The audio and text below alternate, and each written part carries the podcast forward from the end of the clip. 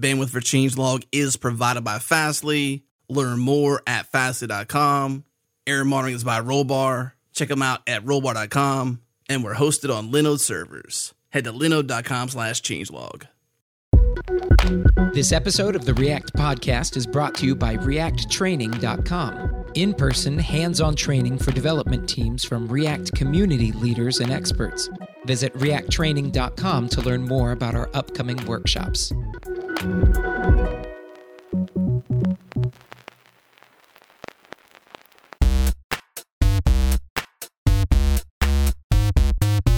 Hello, everybody, and welcome back to the React Podcast. I am your host, Michael Jackson, and I have a very special guest and a personal friend of mine here on the podcast today, Mr. Andrew Clark. Hello. How's it going, Andrew? Doing well. I didn't know if I was supposed to say something after hello or just say hello, but hi everyone. I'm doing very well. You know, I probably should have like said that before we started. Sorry, I'm still new to this whole thing. no, I didn't know if I should say like, "Hi, I'm Andrew. I do X Y Z or just if it's hello. But well, why don't you tell us what, what, do you do? Why why are you here on the podcast, Andrew? I'm here on the podcast to talk about uh, the thing that I spend most of my time thinking and dreaming and fantasizing and worrying about, which is React, um, because that is what I do all day, every day, um, even when I don't want to. Um, no, I, I, work on React at Facebook. Um, I'm on the React team. Uh, we are a scrappy little team of like se- seven people. Seven um, people. Let me see if I can name yeah. them all. There's you. There's Sophie. There's Brian. There's Sebastian. There's Flarnie. Mm-hmm. Um, there's Dan. Mm-hmm. And there's Dom. Yeah, Dan and Dominic. Yep. That's yep, seven, seven people, right? Yeah, and then we have Tom, who was our manager until Sophie took over, and he's like our our grand manager, I suppose. Yeah, I was wondering what he's doing these days. Is he? So he he runs the React, like I guess it's the React org or the React. Yeah, I don't know. We we have so such uh, complicated org charts. I always get confused, but um, he is like one level in the organizational chart up from Sophie. So he runs three teams. One is the React team, React core team, I suppose is what we call ourselves. Then there's the React native team, and they run React Native. So that's another like group of I think eight or eight to ten people. I can't remember the exact count, and they just do React Native stuff. So anything that's not um, anything that's not React DOM and is not like the stuff in React that is shared across all the different renderers. So um, which is what React Core handles. That's the team I'm on. Isomorphic uh, stuff.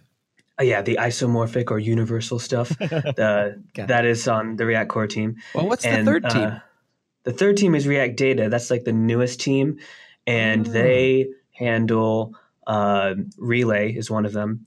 Okay, uh, that's I guess that's the big the big one is Relay. But they're also they also work on both the React Native teams and the React uh, uh, data teams work a lot on not just the frameworks but um, integrating with uh, product code at Facebook because that's really where all of these all of this stuff comes from. Like React came from the ads org. So, okay. Uh, for instance, right now the React uh, we're working with them, but it's primarily the React data team is working on integrating uh, or re- essentially rewriting the uh, a really important part of Facebook, which is the comments interface that shows up below all of the posts and newsfeed. Yep. That's like one of the oldest, the existing comments interface, which called the we call it the UFI. It stands for like Unified Feedback Interface or something like that. Um, that is like one of the oldest React kind of mini apps in existence, and it's also probably the most used because it's on every single uh, post and newsfeed, right? Oh, for sure. Um, yeah. And so uh, they are. It's really old, so it has a lot of like technical debt, technical debt, I suppose. Uh-huh. So they're so rewriting the data- it to use like modern best practices. Sorry, say that. Well, I was just going to ask: Is you you you went from talking about the data team? Is the data team working on that? Yeah, yeah, that's what they're working on. Mm-hmm. Yeah, and that's really we're working close with them because it's really important. One, just because if this is going to be since it's so important, we want to make sure they use like the best practices and everything. And then two, this is also the first surface that we are testing out, uh, async React, um, which is that's what I am spending most of my time. Really, since I started at Facebook, which was about a year and a half ago, that's like what I spent most of my time working on. Um, but as we, especially as we're getting closer and closer to actually shipping this, um, we are. This is kind of the first surface in internally at Facebook that we are deploying, um, not publicly yet, but we're deploying this to like empl- um, some employees.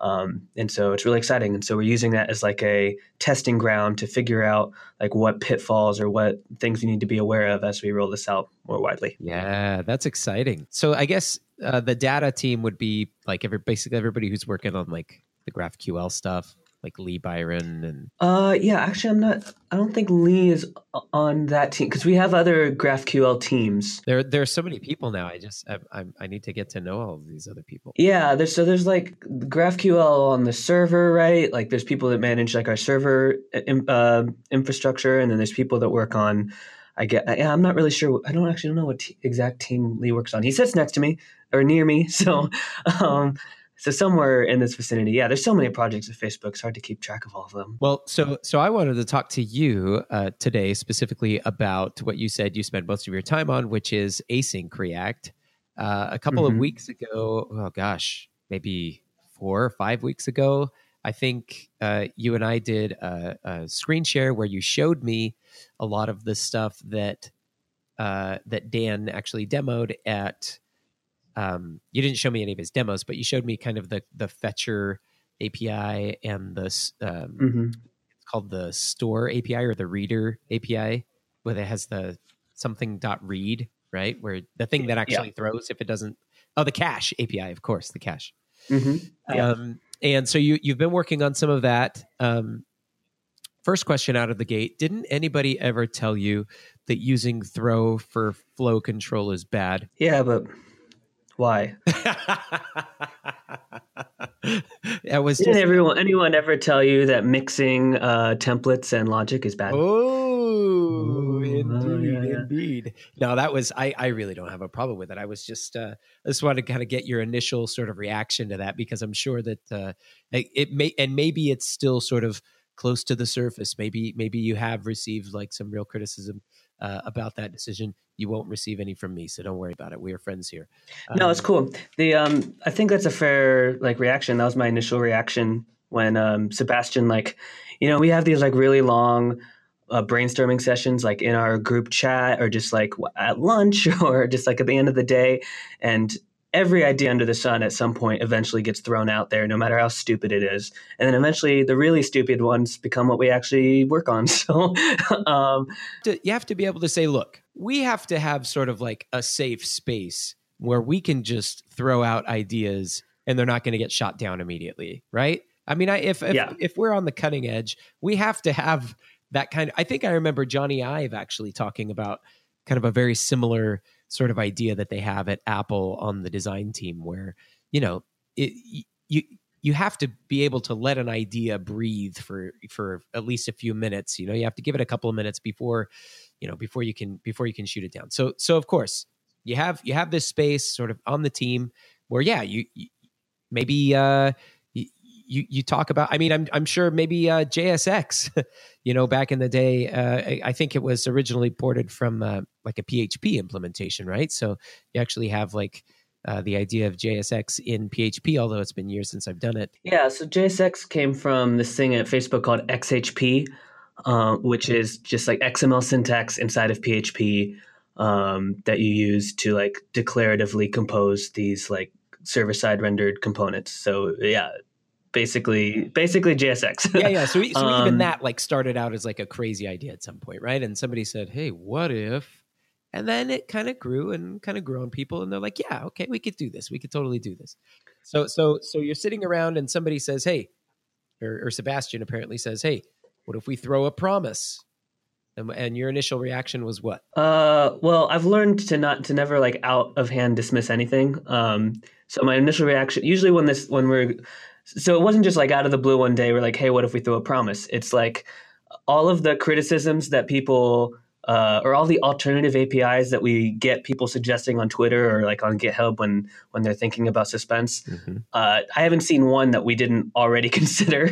Uh, so uh, throwing the promise thing was not like the first thing we considered. There's like a bunch of other ideas that we had. They all had various problems. And then eventually um, you know, Sebastian just has the thought, well, what if we just throw? Like maybe that will solve all of our problems. So then you sit there and you think, okay, I have a visceral reaction that that's bad because of all of the, these years of best practices and dogma that we have like built up, which are like those you know best practices are useful like you want those uh, and they're valuable to have but um, in a moment like this you have to learn how to separate or how to figure out and critically evaluate like why that best practice exists and maybe the trade-off of uh, abandoning that and going with and uh, yeah abandoning that best practice is, is worth it in the end. Because like you know throwing throwing in the render. Uh, I feel like maybe we're losing some context. So uh, for people who don't know what suspense is, hopefully, if you haven't like watched Dan's um, presentation, just like hit pause on this uh, podcast and maybe go like go watch it. Yeah, yeah, yeah. Sorry, I was I was sort of assuming that, right? So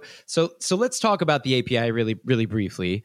So for people who haven't heard about it before, and and stop me if if I'm wrong with any of this, Andrew, but uh, the the the way that the suspense API works is, um, you know, you create this thing called a cache, um, and that's where you keep your data. And then as you are rendering, uh, you could go and try and read from that cache, read a value from the cache. And if the value is there, great, you get it, and you can proceed with the render uh, just like normal. If it's not, uh, then the cache read operation actually is going to throw um, which is no big deal because React uh, is actually, you know, anticipating that some of these uh, that some of these caches might throw, and so at that point, it's going to to catch those and know, okay, that component obviously is not yet ready to render. Uh, until this promise resolves. At which point, it, once the promise resolves, we know that we can go back and we can safely render that view at that point, and that it won't throw anymore. Is that basically it? Did I did I miss anything or oversimplify it? I would really recommend anyone who hasn't seen Dan's presentation to go and watch it, uh, and then maybe come back to this conversation because um, I found when I, as I've like explained this to other people and uh, like here at Facebook even. Uh, that the abstract explanation, like even if the pieces, like you can follow along to each of the pieces, you really need to see the actual thing, and ideally, like even play with the with the actual code to really get a grasp for it. Uh, I know we we haven't like published this for real yet. Um, the reason I was really excited about Dan's presentation is we were finally able to take something we've really been talking about for like over a year. Like Sebastian talked about all of these ideas behind suspense. He talked about the like the motivations for it at the last React Conf. Um, so really, Dan's presentation wasn't revealing anything totally new necessarily in terms of like what we were working on. It was just showing a more realized um, like example of how it can look in practice. Yeah. Um, so anyway, I would I would really suggest people go and watch Dan's presentation so you can try and get some idea of uh, of how it actually looks what, once you start using this pattern in, in actual products. Um, but even then, I've noticed that like on Twitter that some people like still uh, like they'll find the demos really cool, but I don't I don't think people are going to totally uh, it's going to totally sink in for people until they can really play with it. That was kind of my reaction as well as when I first like used a very rough version of this implementation um, I was, uh, yeah, it was like a light bulb went off. I was like, oh yeah, I've been thinking about this in theory for a long time, but now it actually kind of clicks and makes sense. Uh-huh. Um, anyway, but yeah, your your overview is very um, very accurate. I think the whole idea is that we want to be able to start rendering, um, start start rendering a tree. Uh, and then you get to some component that doesn't have all of the things it needs to render yet. Like, say, it needs to fetch some data from the server, or it needs to wait for some uh, lazy loaded uh, module to resolve, like using Webpack or something, or it needs to wait for some uh, you know data to come back from a, a, web worker. It needs to wait for an image decoder. Any of these like yeah, some any kind of I/O needs to wait for that to resolve. Um, previously in React, your only option was really to like render null or render a spinner and then come back to it later and then fill in replace that spinner with something else. You know. Um, so what suspense gives you the ability to do is rather than just render a placeholder immediately, you can tell React to, hey, uh, you know, wait a second, don't don't uh, paint any of these updates uh, until uh, I um, until I have resolved this resource that I'm waiting for over some I/O connection, uh, and then only once everything is resolved, then you can commit the entire change all at once. Um, so that's the basic idea. So the demo that uh, Dan showed that specifically demos this uh, suspense thing uh, that you, that we're talking about now was the movie uh, demo. Is that right? The one that where he's like sort of clicking into the different uh, movie thumbnails and then showing sort of details about about that movie. Um, and the cool thing about that, one of the coolest things I thought about that demo was how you know React is actually able to so so he could click on multiple movies um, and say you know he clicked on one but it was taking too long to load so then he clicked on another one. And react would actually uh, be able to cancel that first navigation and then just navigate directly to the second one that he had clicked on right? Um, because react was aware that you know uh, we we were in the middle of this asynchronous operation but then we had a request to sh- to render a different component. And and so we're going to say you know what? It, even though we already had this this first promise that we were waiting for that one to resolve uh, that's not important anymore. We're just going to toss that out essentially and we're going to go with the second second request. Is that an accurate way to describe it? Uh, kind of. So we, the way we model it is not that the first request is canceled um, but we model it as uh, like they were batched together okay. Um, so you know how if you call set state multiple times in a lifecycle method, uh, there's only one re-render. Course, yeah. Or if you call set state multiple times in an event handler, there's, there's only one re-render. Uh, it's because we batch those updates together, so you just end up zooming to like the final state, right? So it's the same concept here. If you get like if you initiate some update and um, it's async, so like uh, you get end up getting another update before the first one is resolved. We just like batch those together and only work on like the final state um, so it has the effect of it, it, like kind of you can think of it as like the in, the middle one was canceled, but really it's just like we we coalesce them together. Awesome. And and the final set state and commit doesn't happen uh, until the second one resolves. In that case, I guess, right? Yeah, exactly. And that ended up being a really that's a being a really like important heuristic for us.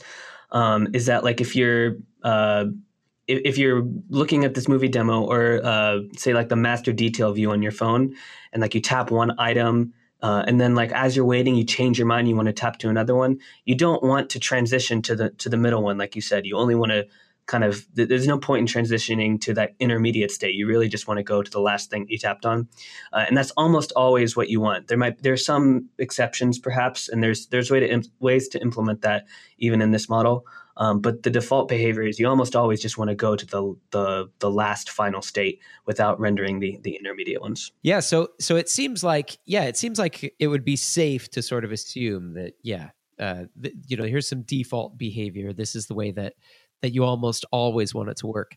Um, I think you were, and I'm not sure if you want to discuss this or not, but there were some other kind of components that you had showed me uh, when we were talking about the async API, some stuff that I actually hadn't seen in um, in Dan's presentation um, that would essentially allow you to kind of customize this kind of behavior, right? Like you could set a timeout uh, based on how long you were willing to wait for one of these uh, promises to resolve, or you could, you know, and, and and and say, look, if even if even if it takes, you know, say say they tap and and uh, they tap on a you know to go with this movie example they tap on a movie description uh, we're not going to the movie yet because we're still waiting for it to load but hey the user's being patient they're not tapping on anything else.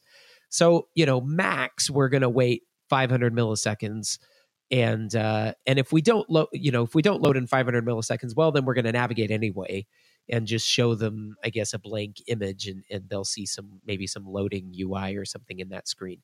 Is that the um, is that kind of the uh, the purpose of of of those controls is basically to to sort of override the default behavior in those cases yeah so like the concept is that you want to you start rendering and you hit some component that isn't ready to render yet because it's waiting on some promise to resolve. So the, the idea is you want to wait for that promise to resolve before you continue before you show the actual update on the screen. Um, but you don't want to wait forever right? It would be ridiculous to wait you know 10 seconds for um, for most types of uh, operations, right?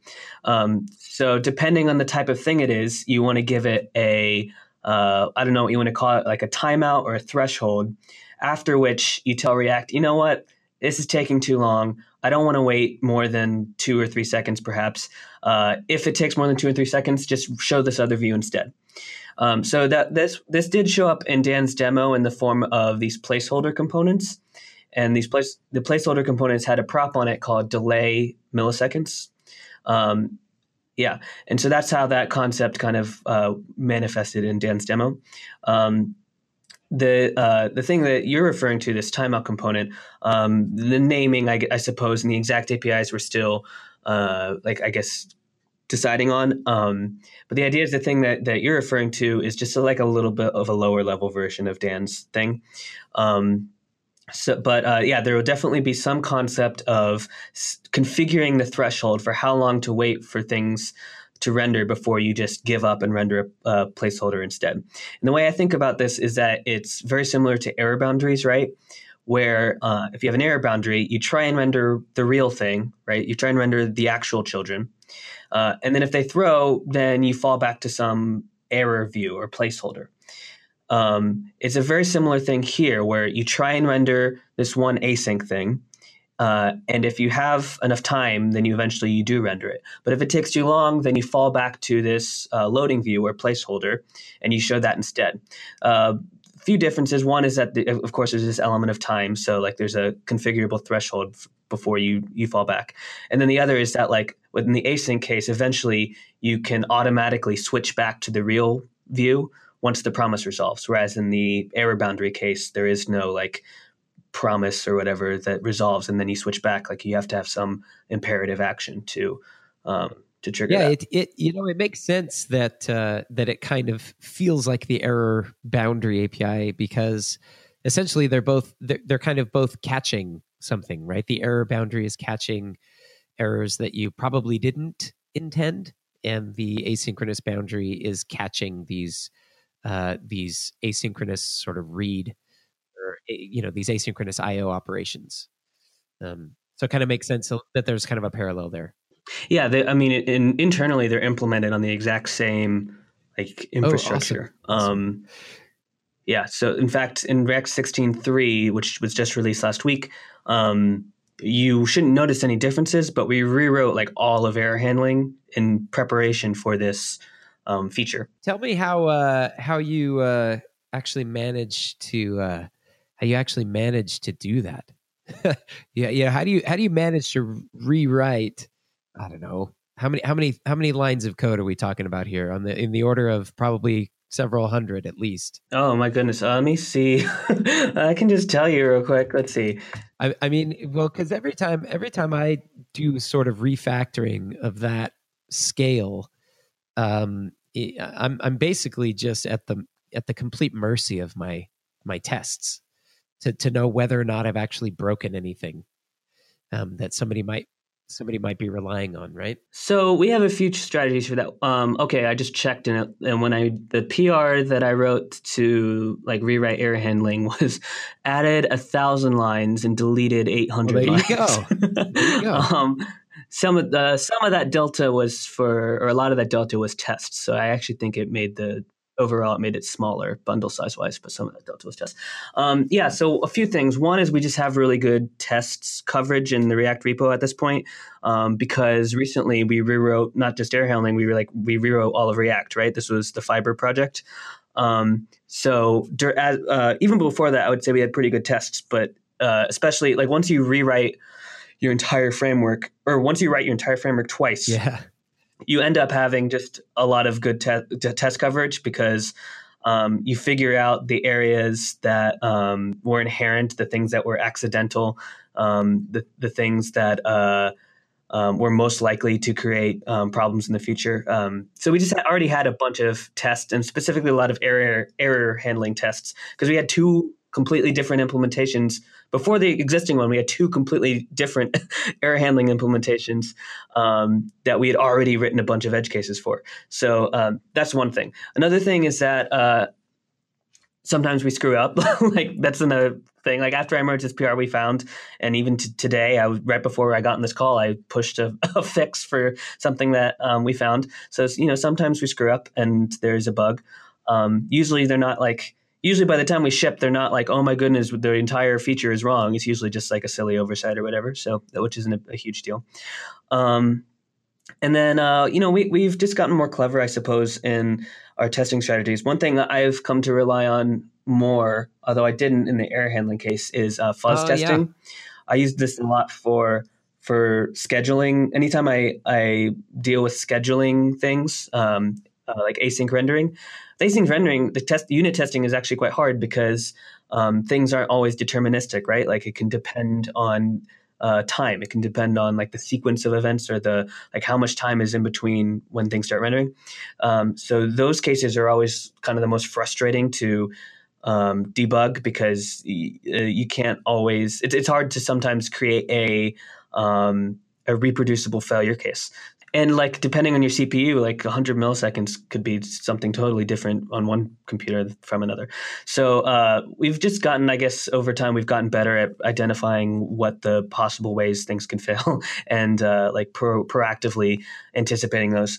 Um, but uh, yeah, like I, I think uh, another important thing is when we write unit tests, we're very careful to write tests in such a way that they makes sense regardless of the implementation. So the, the way people say this is like don't test implementation details, um, which is very easy to do when you're writing unit tests because like at a certain point, like unit tests are inherently you're testing implementation, but um, but uh, we the, the the trick the easiest trick I know is if you just re- express your test or write your test in terms of public APIs, or where public is defined as just anything that isn't that is like consumed by people outside your team, um, then you're probably good. I wholeheartedly agree. All of our uh, all of our React router tests just say uh, React DOM dot render one of our components into a node, and uh, and then we just go and check what was rendered.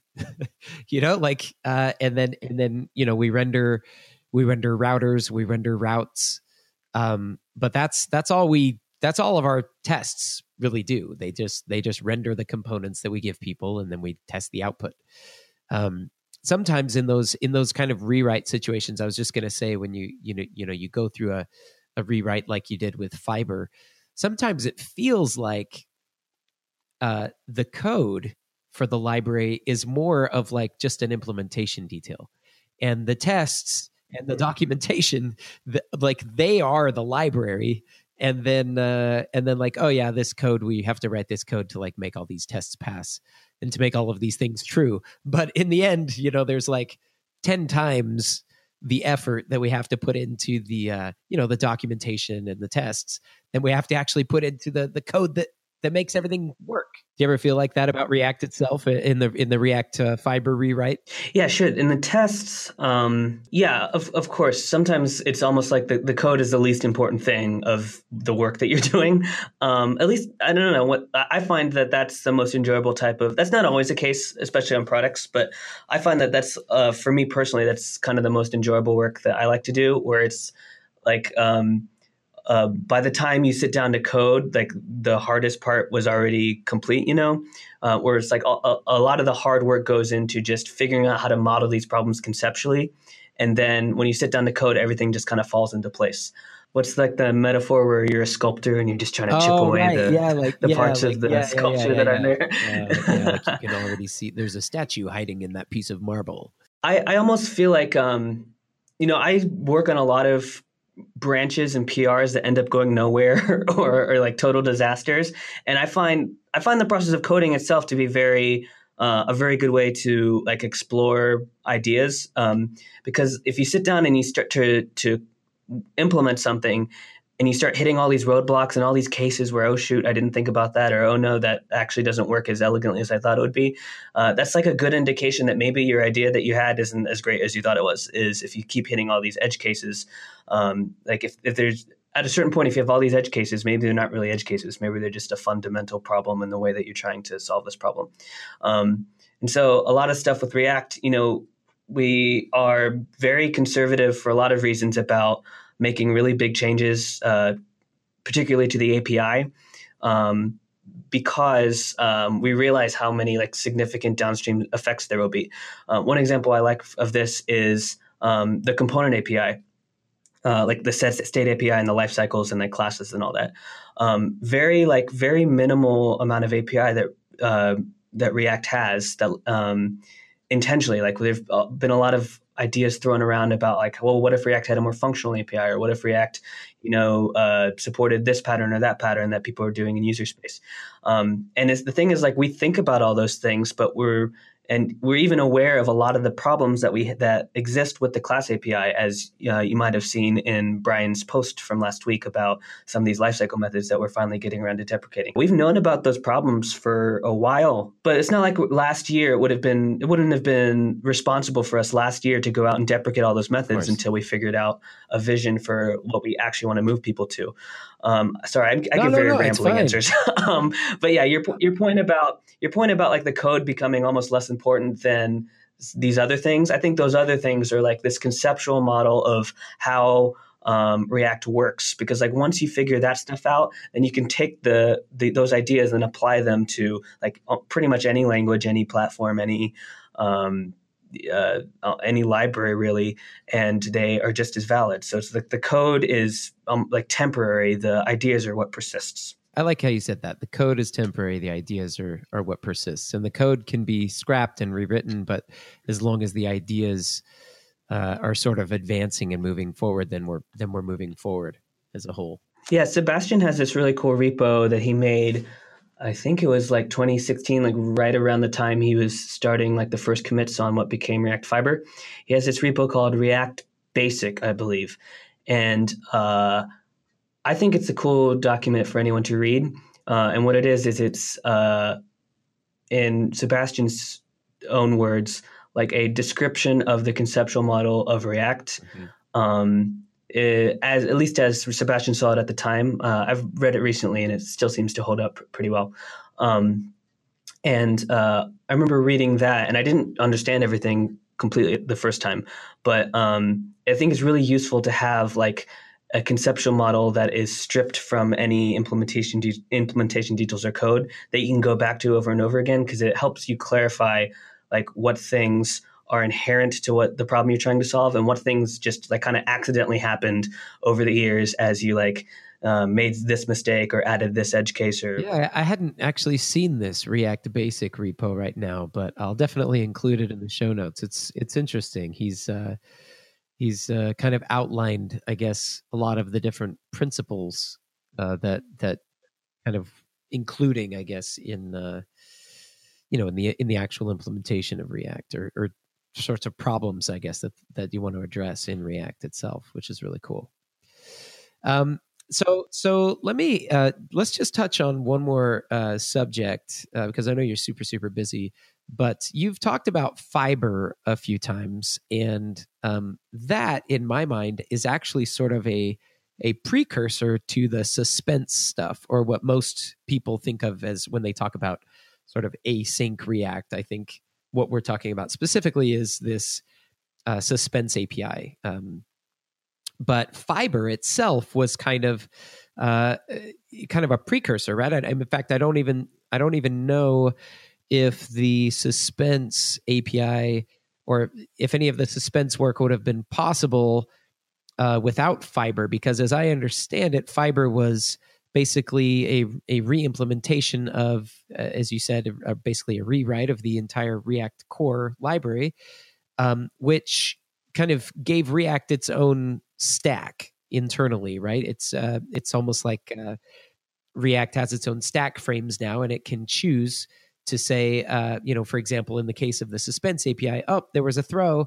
Okay, let's unwind the stack uh, okay, here's a here's a boundary, an asynchronous boundary, right? Let's let's catch it and let's stop the unwinding. Um, is that is that accurate? Would any of the would any of the uh, async or suspense work have even been possible on the you know non sort of pre fiber React architecture? You don't necessarily need to maintain your own like stack that's not the JS stack in order to do async in fact, you could do um, you could do a suspense API like totally in sync mode, for instance. Um, in fact, like it, it, that was one of the like design principles that we had when we were thinking of how it should work. Is that uh, it should work even if uh, you know someone needs like one a particular update to be sync, um, and uh, you know, and that what happens in that case is just that the placeholders with the the delay millisecond prop, um, it's as if those were just all set to zero, you know? Um, so it just immediately falls back to the placeholder instead of like waiting for some threshold. And if they're not sync, then it kind of just looks like it does today, where you immediately see a spinner, and it's not great, but it still works. Like the API still works in either sync or async. You just get a slightly worse um, user experience. So React Fiber, React React Fiber wasn't a necessary precursor to to the async stuff. Uh, well, so uh, I guess what I want to say is um, you don't necessarily need uh, async for suspense. It's just async okay. makes it a lot nicer, right? And you don't necessarily need Fiber for asynchronous rendering. There are like other React-like frameworks out there that use different, slightly different models for how to do async. Like um, uh, uh, Litho um, on Android uses um, kind of like a it, it, has async. A, a lot of these like native frameworks um, that do uh, async because um, the native frameworks are just uh, inherently, I guess, have always been better at async because they have a little bit more freedom because they have different threads and they have different constraints than the web does, um, where everything is basically just on one big thread. Um, so, like these other React clones on, uh, for Android and iOS have had different async models for a while. Uh, React Native, uh, which is React, right? It has a, a, completely different threading model than React DOM does, for instance. Um, so anyway, the, the point is uh, just that there's not only, there's not just one way to do async. Like Fiber is probably very heavily in, uh, in, uh, influenced by the constraints of the DOM and the fact that we kind of need cooperative multitasking uh, and in order to uh, achieve uh, in, in, order to get anything done on the DOM and do async rendering on the DOM today. Um, so, but uh, yeah, so to answer, to go back to actually answer your question, uh, Fiber, the whole point of Fiber was to do async rendering and to uh, solve the problem. Um, originally, to solve the problem of like too much CPU work. Uh, if you have like a bunch of CPU work, you don't want it to block the main thread, uh, and get some concurrency so that like uh, if you have a, a large React low priority React update, it doesn't end up blocking um, some higher priority things. So basically, the first part of Dan's presentation where he showed the like their little radar thing that that was kind of the original main problem space that we were focusing on. But Jordan Jordan Walke, who created React, um, his uh, fiber was based very heavily on a demo that Jordan created um, called uh, React Metal, and it wasn't. It was totally just like experimental. It wasn't uh, written with the intent of like replacing React. Uh, it, it, was like written in. I think it was written in like OCaml or something, and it was like it didn't even use the DOM, and it like it was like uh, yeah, it was like it was very like low. Uh, I think it rendered to GL or something. Um, but uh, he, he, built a prototype that was very similar in a lot of ways to what would, would eventually become Fiber. And the whole idea was like uh, was to solve this CPU bound work case. Um, but Jordan, at the time, he had this intuition that like if you solved all these problems for CPU, for the CPU bound case, they would probably also end up translating to the IO bound case. So that's why Dan in his presentation had this uh, had that slide where he's saying like, you know, these are really all the same problem. If you solve it for one, uh, you can map the same solution onto the other. Um, so uh, we had this idea for some what would eventually become suspense. We had this ab- abstract idea of of kind of how it should work, like you know, a year and a half ago. We didn't know all the details, but we knew something that like we want to be able to um, block React from committing until like everything is resolved. Um, there were a ton of like unanswered questions, um, and it wasn't really until last like December that the last piece kind of snapped into place. Um, but we had the general idea of how it should work. Uh, and then, you know, uh, we got to a point in the last few months where we had enough uh, of a full story that we could show it off. So that's, uh, and we're getting, I think we're getting pretty close to being able to, now that 16.3 is out, to getting some version of this out to, you know, uh, products developers and library authors and people at Facebook and people externally. Yeah, that's awesome. So, so last question of mine before we go, how, how, uh, how long do you think it's going to be before you can, for example, flip the async mode? Uh, so, so first question, I guess, first part of this would be: Are you using async mode in any places on Facebook.com yet? And then, uh, and then the second kind of follow up, I guess, would be how long, or, or what what is required, I guess, uh, until it will be the the default.